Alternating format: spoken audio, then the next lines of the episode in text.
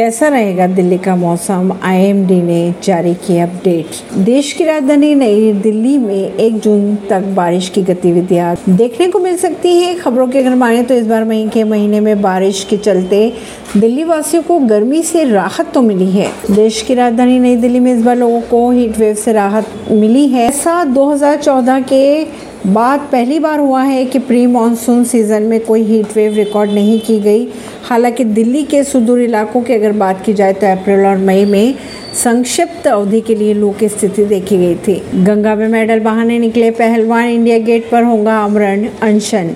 दिल्ली के जंतर मंतर पर पिछले करीब एक महीने से धरना दे रहे पहलवानों को वहाँ से हटा दिया गया है।